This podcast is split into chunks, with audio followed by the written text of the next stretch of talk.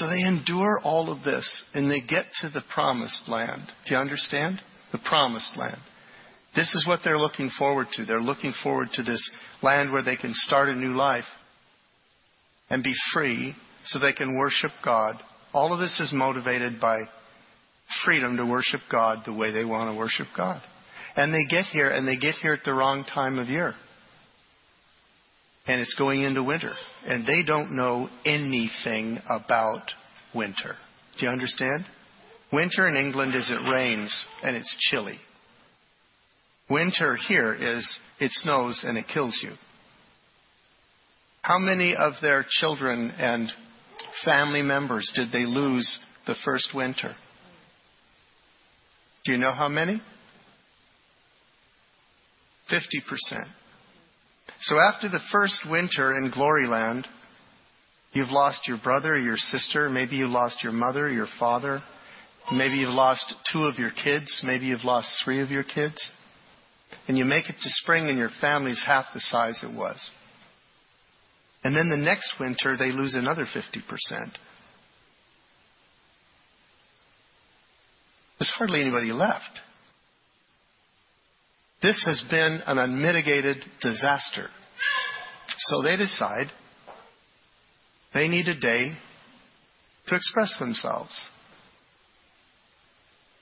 If after two years like that, you had a day where you could say to God what you want to say to God about your circumstances, what would you call that day?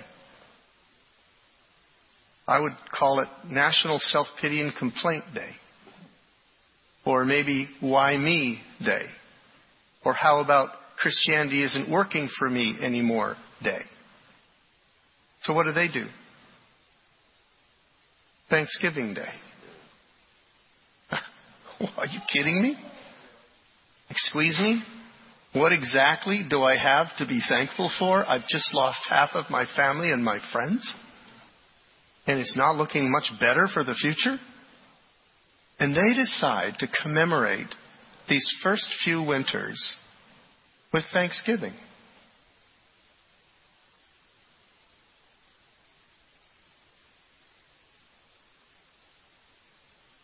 You know, this spirit led church is so, so annoying. Yeah, Gary, no, just take over my whole message.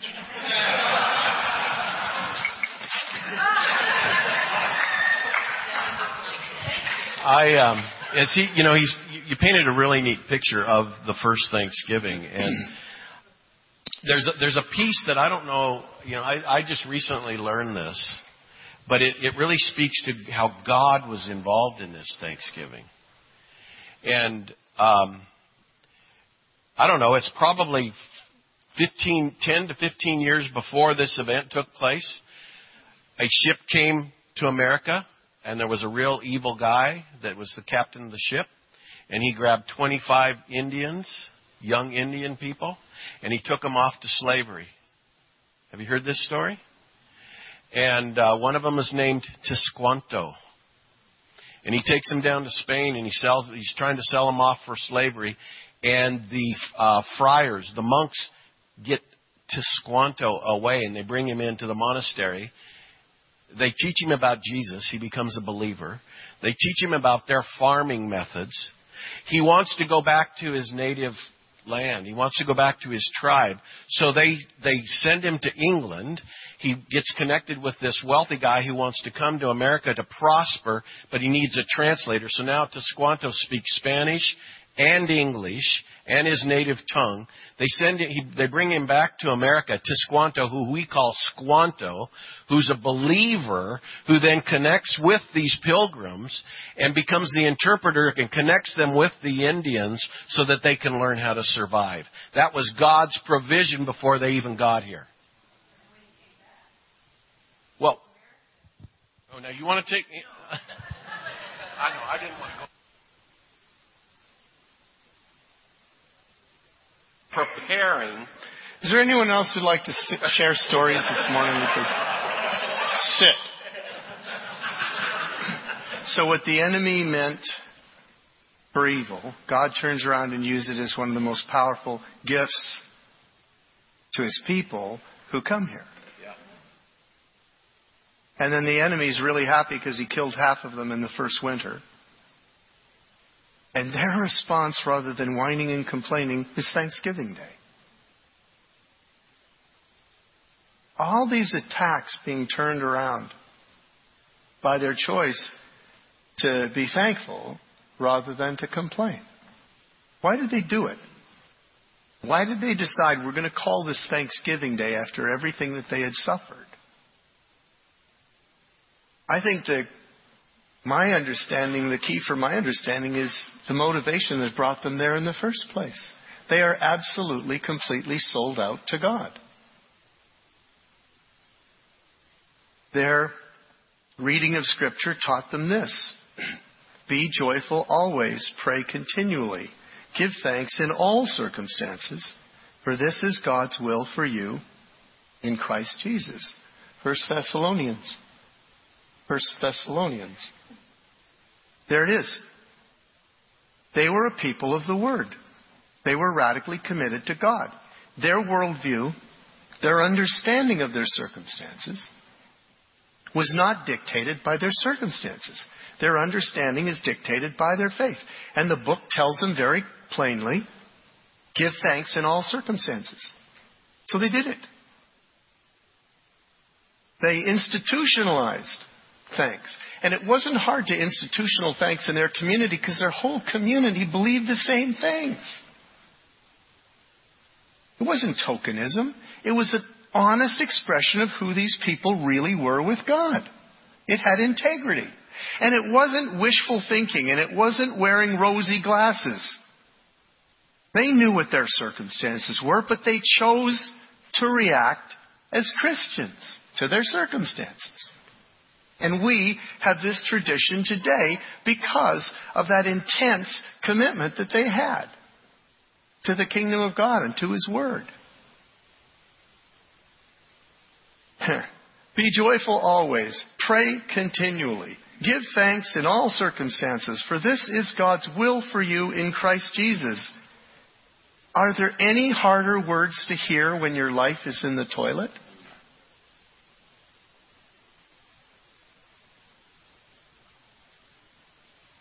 John spoke you guys about the canons. He mentioned you guys last week, and I remember those days.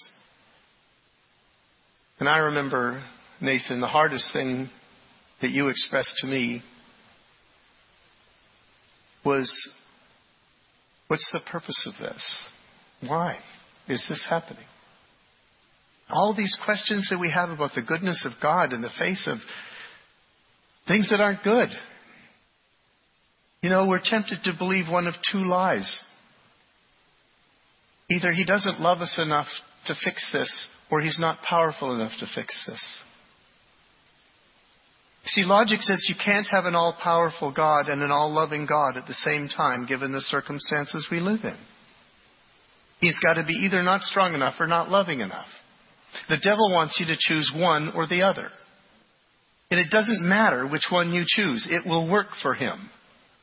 Either God's wonderful, but he's not powerful, or he's powerful, but he's not wonderful. And either one is going to lead you off into some kind of terrible error. And I remember, you know, John said to me, Nathan's just, just completely torn up with the question of why.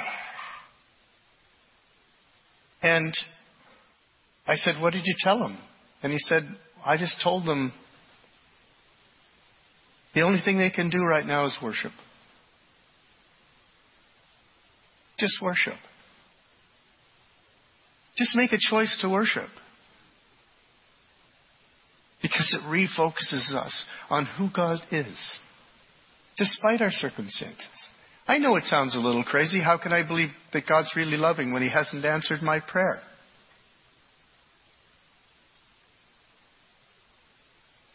But when we refocus ourselves in God and we come into His presence, His presence is enough to make our questions tolerable, our not knowing tolerable. His presence is enough. But you can't get there until you set the questions aside. Does that make any sense? So they chose to give thanks. Now, the question popped into my head. This is God's will for us. We're supposed to give thanks. Is this because he's insecure? Is he like so many sports stars and Hollywood stars that have to have a, an adoring entourage of sycophants around them to tell them every minute how wonderful they are, and so God just can't stand us not being thankful because it makes him feel insecure? Is he so proud and set on his own glory that, that uh, without our thanksgiving, he's incomplete? Or could thanksgiving, in the face of unanswered questions and suffering, could it be something that's actually good for us? Could it be for our own good that He tells us to do this? And I got to thinking, knowing God, how He's been in my life, He's always a win win God. I find out that when He tells me to do something I really don't want to do, it ends up always being for my own good. And when I do it, I find I prosper because I did it. And I start to think, he's really smart. Tricky, but smart. He's always getting me to do something, you know, he kind of hints at it and kind of, you know, and really with me, he doesn't command very often. He just asks really good questions and he kind of hints. And then something gets to work inside of me and I end up giving in and doing the right thing. And then I discover, wow, the right thing was fantastic. Boy, did that ever work out well for me. I thought he was pushing me around, and always, all he was doing was pushing me into a blessing. Maybe Thanksgiving is good for us. Maybe Thanksgiving is good for the people we love. Maybe Thanksgiving is good for our families. Here's what a doctor said, head of the Division of Bio- Biological Psychology at Duke University Medical Center. It's a, it's a good school. If thankfulness were a drug, it would be the world's best selling product with a health maintenance indication for every major organ system. This person's not a Christian. They're just observing what they're observing. What's the opposite of Thanksgiving?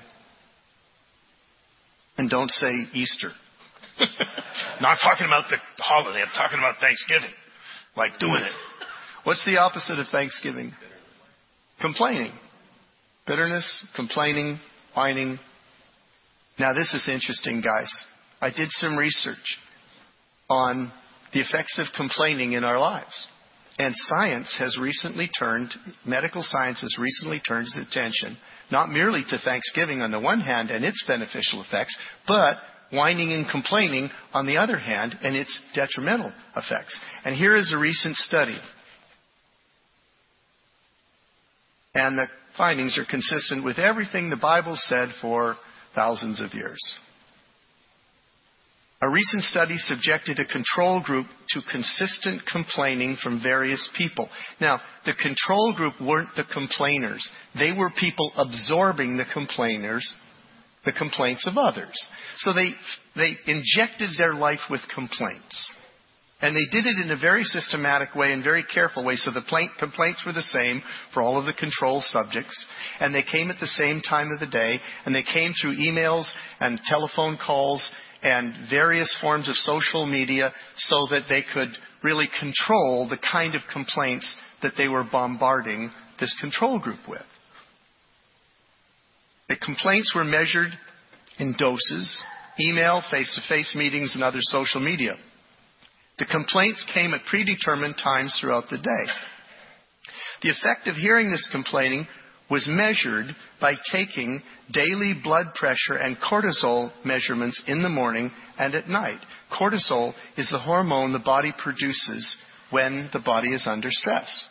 So now you've got two major indications of how the body is responding, not to your own complaining, but merely hearing the complaints of others. And what did they find? Analysis of the data revealed a significant positive correlation between overall crabbiness of others and blood pressure levels. The same held true for cortisol levels. Now, they measured the levels of cortisol and blood pressure in people that complain themselves. So there's two kinds of complaining when you do it and when other people do it. Which is worse for you? No. It's not when you do it. It's when you absorb the secondhand smoke of other complainers. Yeah. Isn't that interesting? It's actually harder on the people around you, your family, your kids, your wife, your husband, your friends, your brothers, your sisters, your coworkers. It's actually harder on them to listen to you, crab. It kills pastors. Yeah. Yes, it destroys us. I used to be six feet tall and I had thick hair.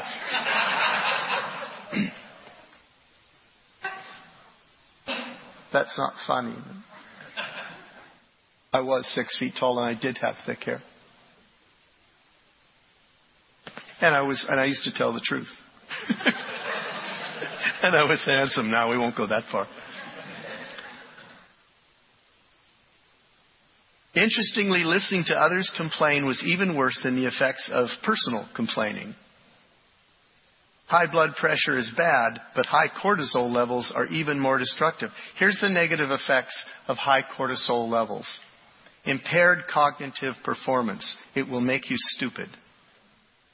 Suppress thyroid functions. It will make you weak.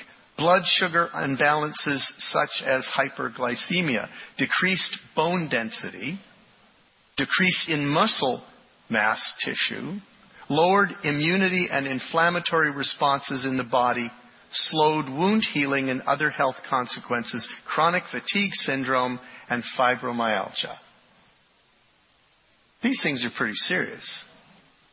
This is what it does to you, absorbing the criticism, not criticism, the complaining of people around you. And this is complaining not about you or issues in your life, or your, it's not dumping on you about how you're the cause of their problems. It's just people whining on about their problems.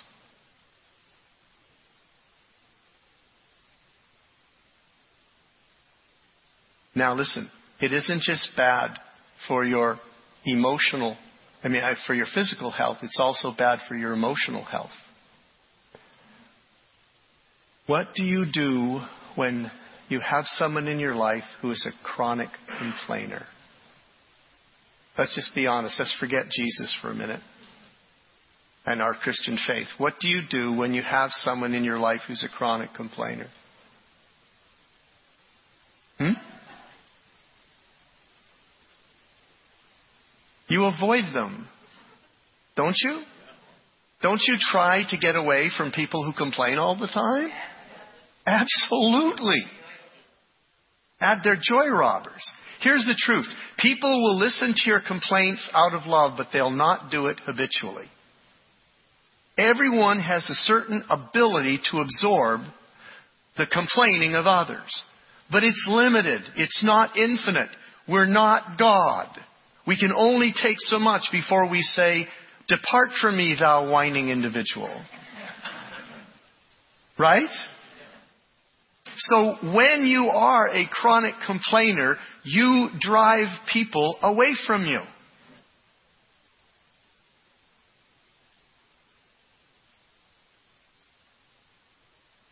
Wives, moms, dads, brothers, sisters, children, are you listening?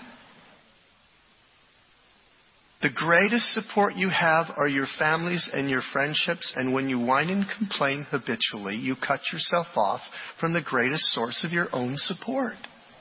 It's crazy behavior. The sad truth is this complaining in and of itself brings more to complain about. Isn't that an irony? Just the complaining brings more to complain about because of its negative effects. Often the result of complaining is worse than what you started complaining about. Hello? It's an evil snowball. It just gets bigger and bigger. The complaining is often worse than the thing you started complaining about. And isn't that just great for the devil? Doesn't he sit back and just chuckle? What a brilliant trap.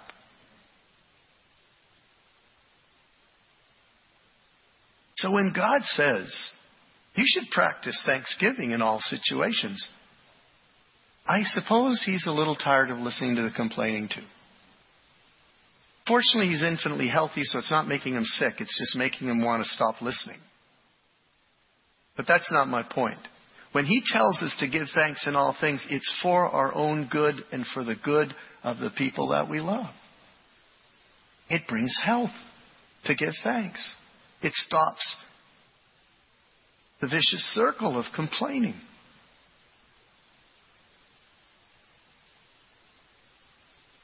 Well, you could easily reach the conclusion at this point that there's no room in God's world for complaining. And this isn't true. There is room in God's world for complaining, but it's got to be done the right way. God is accepting of our sorrow and complaints, but He wants us to do it the right way. And He's given us a model of how to complain, and He's even given us a complaint form to use when we complain. Isn't He practical? No, sir, you think I'm kidding. I'm not. He's actually given us a complaint form of how to do it and do it well so we can get the most out of our complaints. Seriously. Can anyone think of what the complaint form is? Yes. There are these things. See, if you study the Psalms, there's several forms of literature there. There's different kinds of Psalms. They break down into categories. Now, the Psalms of Thanksgiving versus the Songs of Lament. Which is the bigger category? Lament. Lament, the songs of complaining, the Psalms of complaining are bigger than any other category of song. They're the biggest category of song. There's between 65 and 67 of them, depending upon how you categorize. What a practical God we have. Built into the liturgy, built into the worship liturgy of the children of Israel, which is to become a model for how we interact with God, is built bitching. Built bitching. It's alliteration. He built bilching beautifully. Anyway, I just said that to annoy some of you. Press a few religious buttons and find out who's going to leave the church next. I'm on cold medication. I don't care. There's no better feeling than being up here and not caring. It's fantastic. It sets you free. You should try it sometime. So we have this liturgy of complaining, which is okay, which he fixed and created and said, here's the way to do it right. They give us a way to deal with our complaints constructively, but yet with emotional integrity. Because pretending that you're not in trouble is not true. It's a denial of truth. You have, you have a real problem. You're in the middle of a real crisis. Your negative emotions are real. If you don't deal with them, they'll deal with you. So somehow they've got to be expressed. But they've got to be expressed the right way. And you can constructively complain. Who's the best example of this in the Psalms? David. Did David have anything to complain about? My question is, did David have anything not to complain about?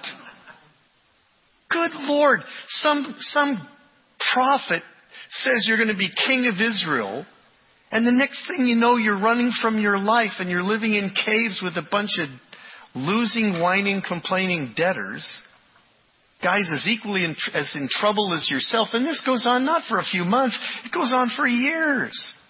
And you're not paranoid when they really are trying to kill you. It's not paranoia he wakes up in the morning with, it's reality. So we got one of the best models of a guy who has every right to fall into self-pity, who chooses to handle it the right way, and we end up the beneficiaries of his experience. Running from a king and his armies who have only one goal, his death. Here's David's formula for how to write a good complaint form. Now, number one, how does every one of those Psalms of Lament start? How does it start? Doesn't start positive, does it? No. It starts with, this is who I am, this is where I am, oh God, where are you? Okay? This is who I am, where I am, and where, by the way, are you? Okay? So, number one, it has integrity. He starts with the truth. He starts with his real situation. So he's not denying anything. So all the is coming up. All the nastiness is coming up. All the frustration is coming up. All the recitation of the truth is being expressed. This is a good thing. You need to do this. If you don't do this, a part of you is not integral. It isn't telling the truth. You're pretending something. And pretending is always bad.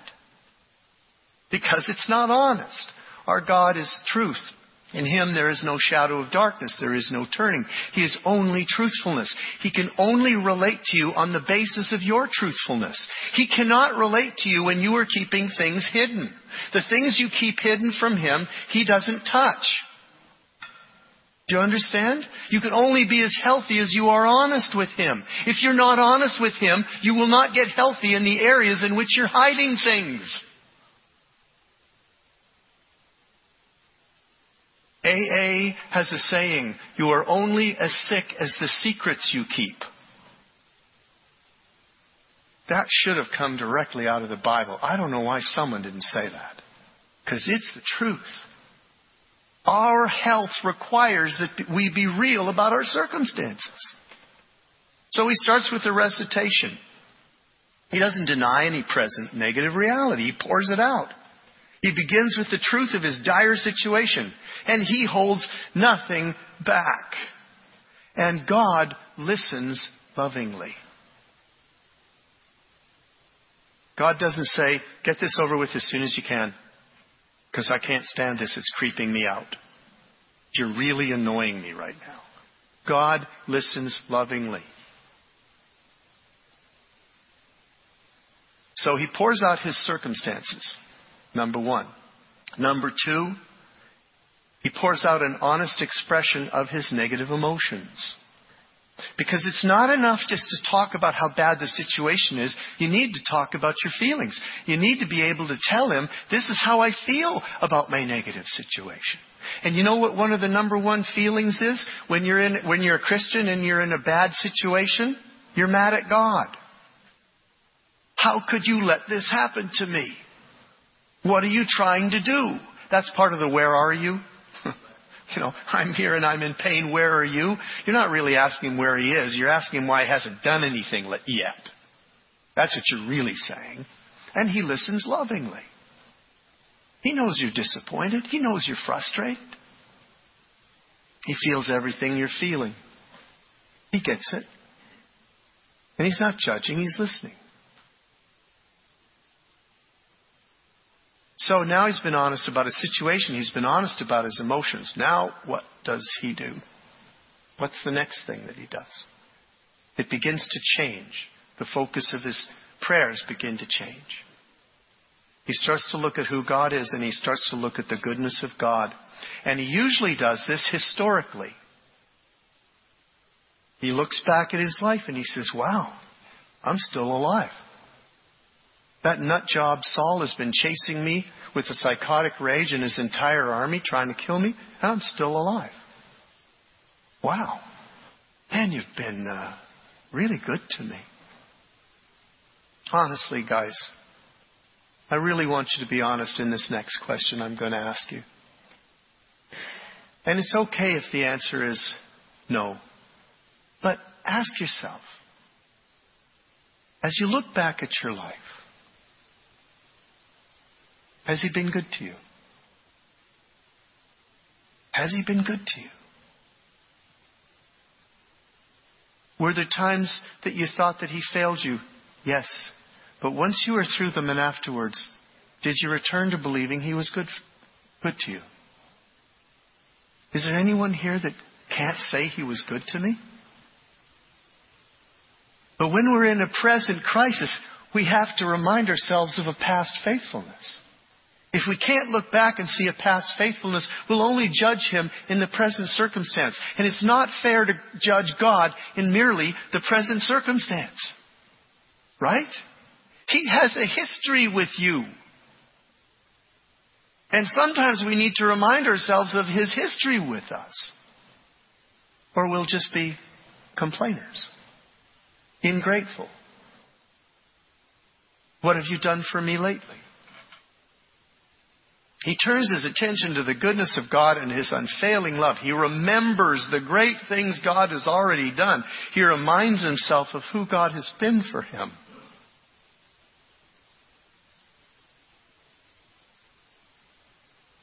Your present emotional reality will change within minutes as you begin to look at the history that you have with God and how just amazingly kind and gentle and patient. I'm talking about me now. Kind and gentle and patient and long suffering. I mean, he's just. I'm amazed that I get to do what I get to do in his world because I don't deserve it. He's wonderful. It's amazing. So he looks at those things and he, he writes them down on a piece of paper. He sits and writes a letter to God and a poem and he talks about the past. And then number four, and this is where it gets important, he makes a choice to put his present and future hope in God and God alone. I am not going to be able to get myself out of this mess, Lord. And I'm not sure I even want to because if I could get myself out of this mess, I'd just end up taking the credit for it. And I know that would corrupt my soul. So you know what, Lord? I'm going to trust you. And it's really hard right now, Lord, to trust you because my circumstances are all messed up. So it's a choice to trust you.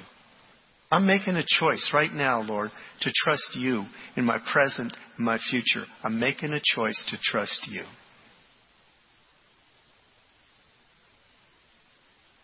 And he ends by making a statement about trusting in the goodness of God. You remember those songs of lament. There's always one word that appears after all the reality of the emotional pain in the situation, he uses a three letter word, but. But you, Lord. But you, Lord. Dot, dot, dot. But you, Lord, have been this for me. You've been this for me. You've been this for me. You've been this for my family. You've been this for my wife. You've been this for my husband. You've been this for my kids. You've been this for us as a community. But Lord, this is what you have been, therefore this will be what you will be. And I am going to put my trust in you in this present situation, come hell or high water. I am going to trust you. And the minute you make the choice to trust, his peace begins to manifest. And once you're in contact with his peace, the circumstances of your present moment have not changed yet. But all of the psychological, spiritual, emotional components of your present situation are already changing in that moment. Because peace is coming. And with peace, you can survive anything. Can, can, am I telling you the truth? Have you experienced this? You know you have. Here's the bottom line, guys. We need to. I, one time when I was a young lawyer, I think I told you about this, but I was a young lawyer and the head of our litigation department left the firm and they made me the head of the litigation department. Mark, I'd been there a year and they made me the head of the litigation department. I lived in absolute terror. I'm not, no, you don't understand. You don't understand.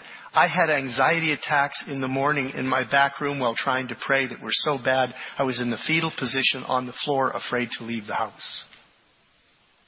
I mean, it was horrible. I lived in a constant fear of screwing up and messing up some client's life and being sued and losing my license and losing my means and losing my reputation and everything. And I remember I was in the middle of an anxiety attack in the back while I was praying on the floor. I was calling out to God in this overwhelming fear. And He spoke to me in my head and He said, What's the worst thing that could happen? Tell me right now. What's the worst thing that could happen? And I stopped for a second. I said, okay, um, I would make a really serious mistake and I would shame the firm and I would shame myself and I would be sued and I would be disbarred and I would lose my livelihood and I would lose a lot of my friends and I would lose my home and I would have nothing. And then he spoke to me and he said, And then where would you be? And when he said that, my eyes were closed and I had a vision of these two huge hands and I saw myself lying in the palms of these big, huge hands. And I said, I would be in your hands. And he said, And that's where you are right now. And the peace just, the fear left. And I thought, my bottom line, my worst case scenario in my life is this I'm in his hands. That's my bottom line. I'm in his hands.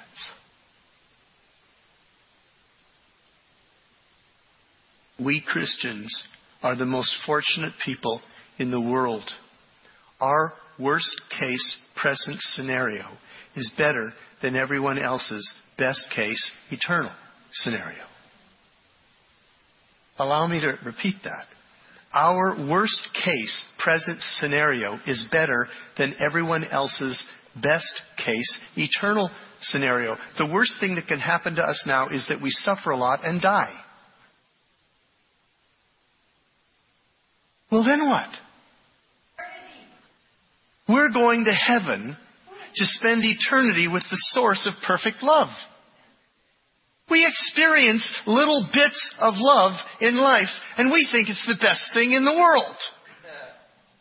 We fall in love and get engaged, and we walk on air like an idiot. In fact, let me show you the after picture. We experience a little bit of love and we think this is the best thing in the world. People, we're going to a place where all it is is love. Where we are in the presence of perfect, infinite love.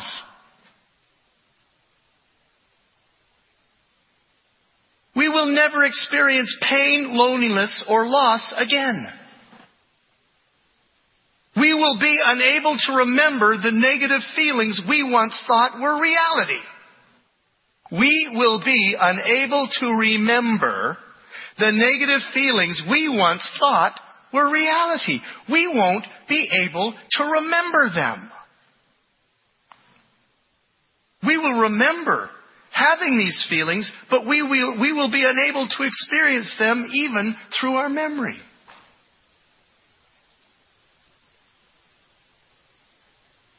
Seriously. There was a period in my life, it was the darkest time I experienced a despair and depression that I lived with for about six years. It had become my normal reality. I had forgotten what it was not to be depressed. I, did, I, I mean, I knew factually there was a time when I was happy, but I couldn't remember what happiness felt like. Seriously.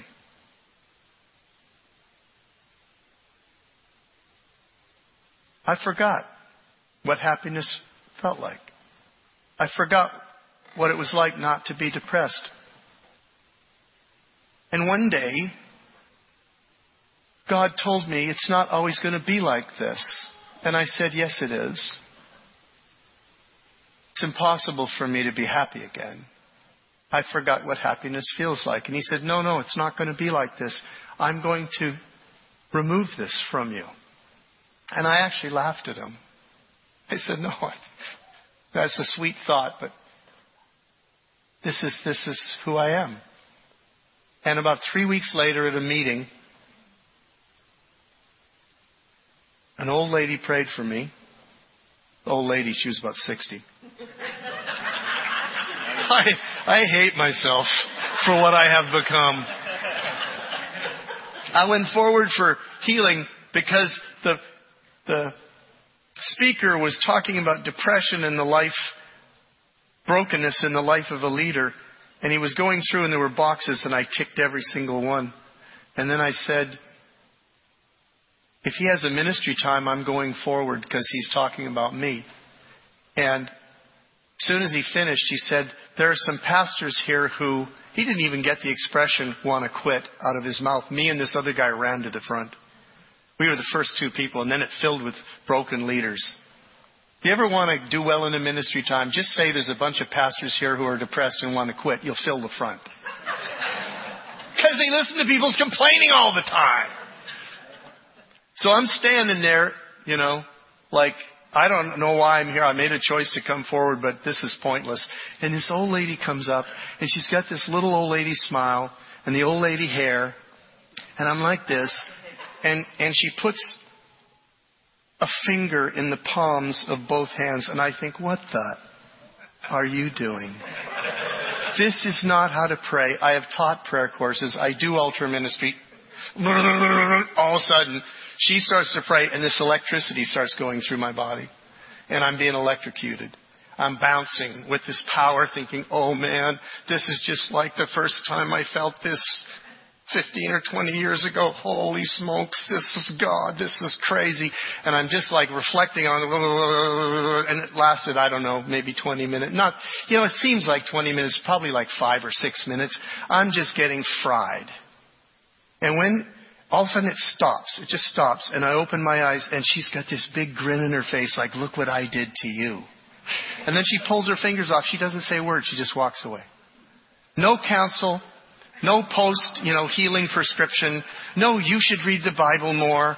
Or why don't you get a new life, you loser. She had no wisdom at all. She just happily walked away. And I stood there and I thought, I don't feel pain inside. I, I don't feel, I don't feel any pain inside. It's gone. It's gone. That was 1996. 1996. I have not felt that pain since that morning before she prayed. It's gone. I mean, my negative reality was gone. And it has not come back.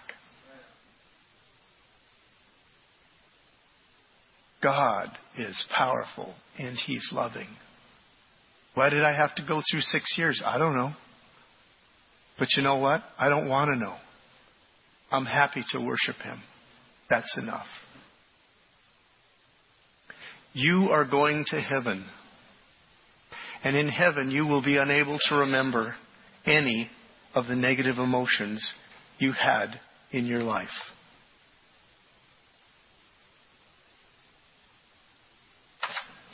You will be in the presence of perfect joy and perfect love, and that's all you will ever know. That's all you will ever know. You will be able to remember that some bad things happened to you in your time on earth, but you will not be able to connect with those things because they cannot survive in the presence of perfect love and perfect joy. They're factual, but they have no significance whatsoever. Your eternal bottom line is better than everybody else's best case scenario. So, can we find something to be thankful for in every situation? Yeah, we can be thankful for that. And it makes our negative situation insignificant. Not unreal, it's real, it hurts. But it does not have the significance Satan wants it to have. Because we live in a greater reality. Okay? We will always have a reason to be thankful, listen, because we have Him. He is our bottom line. Amen. Our circumstances are not our bottom line. He is our bottom line. And can you always worship no matter what? Yes, because He is the reward. Answered prayers in the Christian life are not the reward. Knowing Him is the reward. And no matter what the circumstance, you can always know Him. Knowing Him is heaven. Heaven is here now. He's all around us. Heaven is Jesus. It starts now and it goes into nothing but perfect clarity forever. We have always a reason to be thankful because nothing can remove you from the love of Jesus. Nor powers, nor principalities, nor life, nor death, nor suffering. Nothing can take you away from Him. So we will always have a reason to be thankful. Okay? Now let's apply this. Let's, it's a, not a good thing to hear the truth and not apply it as soon as you can. If you hear the truth and you walk out and don't apply it, the birds of the air come and pick it up and take it away. And the significance of the experience of that truth is taken from you. So let's just take a minute and allow the Holy Spirit to have some access to our hearts and minds and emotions so that we can get the maximum out of this truth, okay? So let's close our eyes. And I'm going to ask him what to do, and he'll direct us.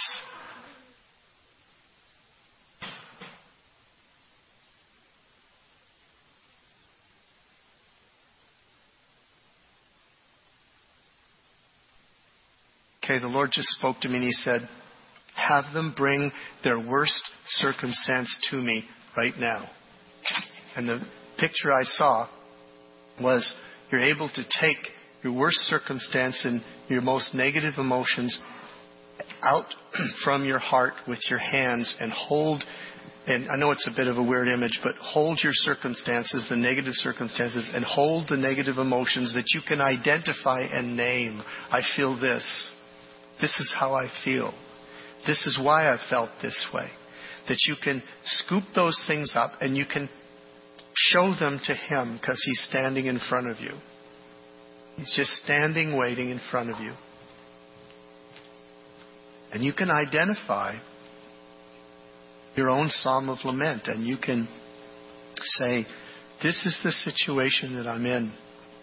This is what's driving me crazy. This is how I feel about it. And express it to him. Just do it. Show it to him and express it to him honestly.